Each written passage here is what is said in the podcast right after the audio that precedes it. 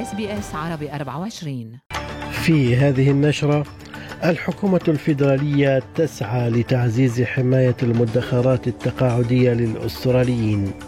وزير الصناعة الفيدرالي يؤكد أن الهجرة الماهرة حيوية لسد الشواغر في الصناعات الدفاعية. وبلينكن يزور تركيا ويعلن من هناك عن مزيد من المساعدات لجهود التعافي من الزلزال.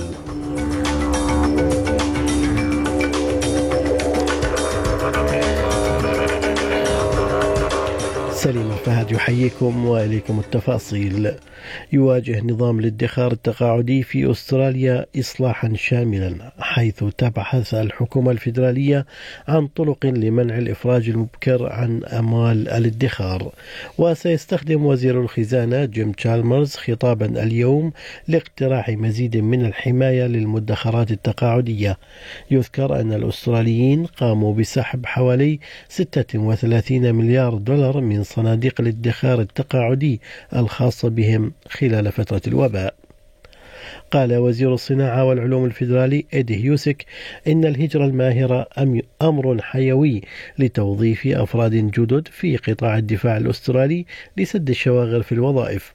وتظهر المراجعة الاستراتيجية للدفاع الوطني أن هناك فصلا مخصصا لأزمة الوظائف الدفاعية مع نقص في الأفراد العسكريين وغير العسكريين.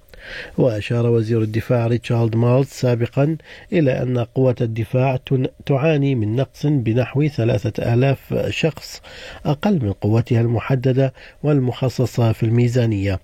وقال الوزير هيوسك لشبكة سكاي نيوز إنه يمكن التغلب على فجوات الوظائف وأن التوصيات الواردة في المراجعة ستحقق ذلك. Our investment in people, in their skills, and making sure that we've got a workforce that can meet the nation's needs. Really important to make sure that we've got the skills uh, that employers need and also changes uh, to the way in which skilled migration occurs. Those workforce shortages do present a big uh, issue that needs to be tackled if we want to fulfil our obligations uh, under AUKUS and if we want to be able to ensure we respond strongly to those national security challenges.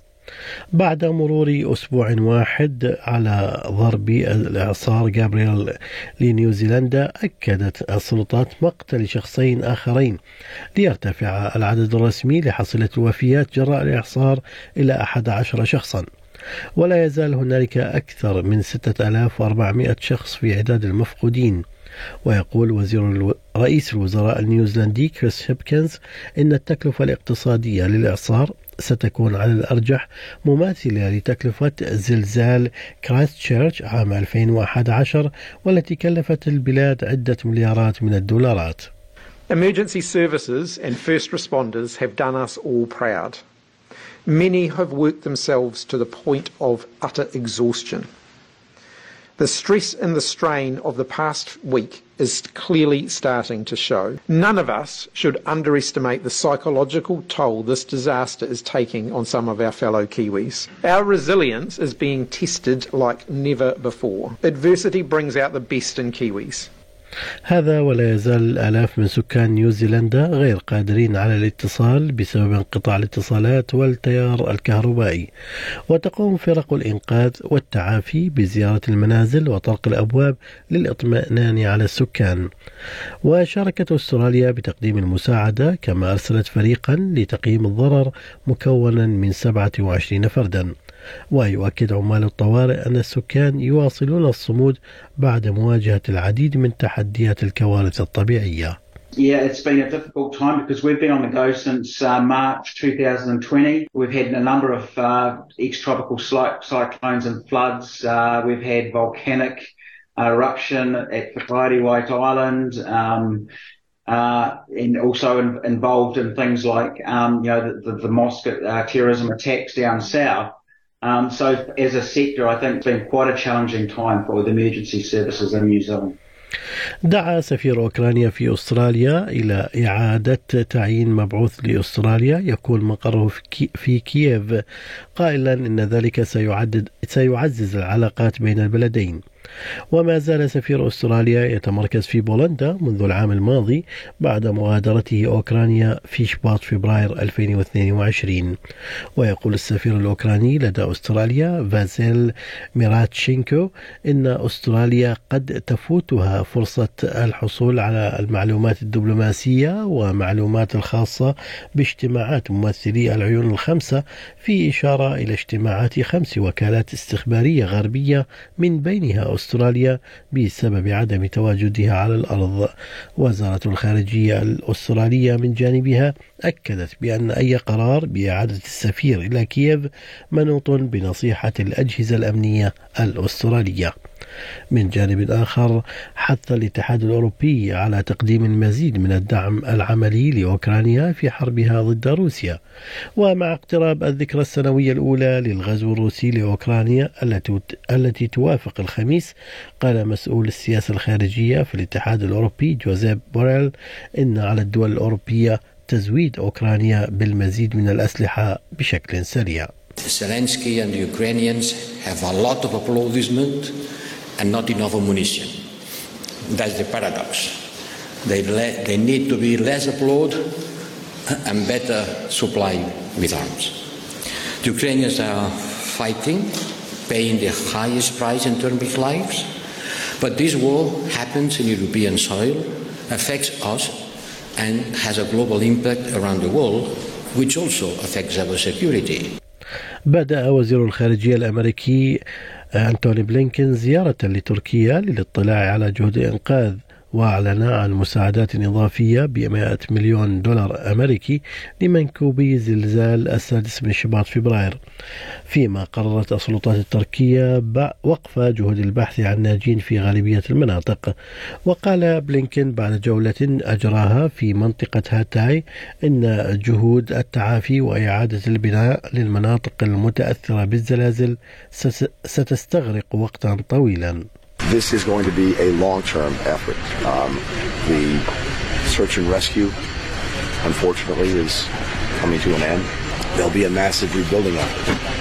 Uh, when you see the extent of the damage, the, the number of buildings, the number of apartments, the number of homes that have been destroyed, it's going to take a massive effort uh, to rebuild.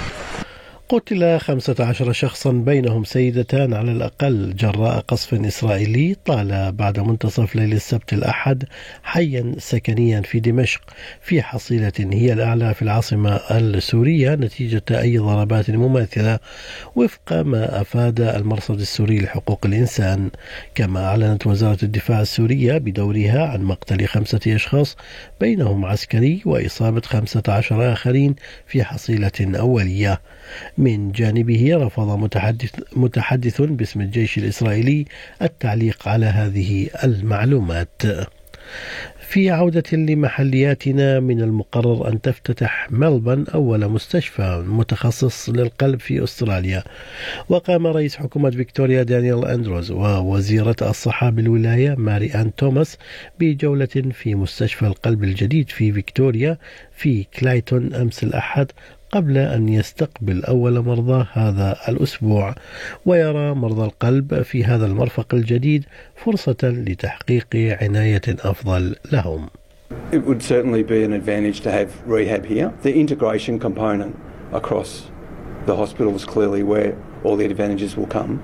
Um, and as a patient, you can see how that will work um, from nursing through to um, other ancillary services at the hospital um, through to the care you get from your cardiologist and, and the surgeons, um, you can see where, definitely see where the integration is going to be a huge benefit.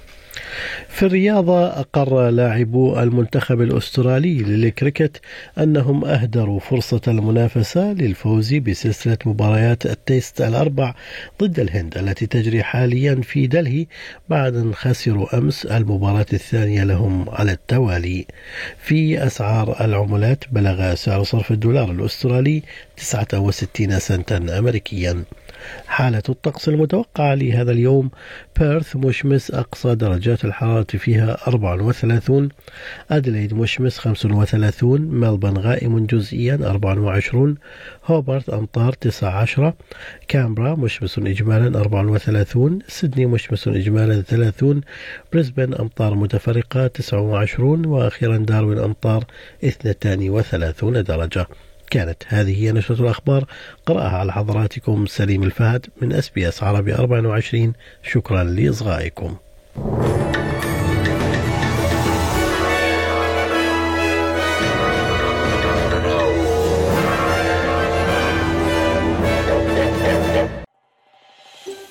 هل تريدون الاستماع إلى المزيد من هذه القصص؟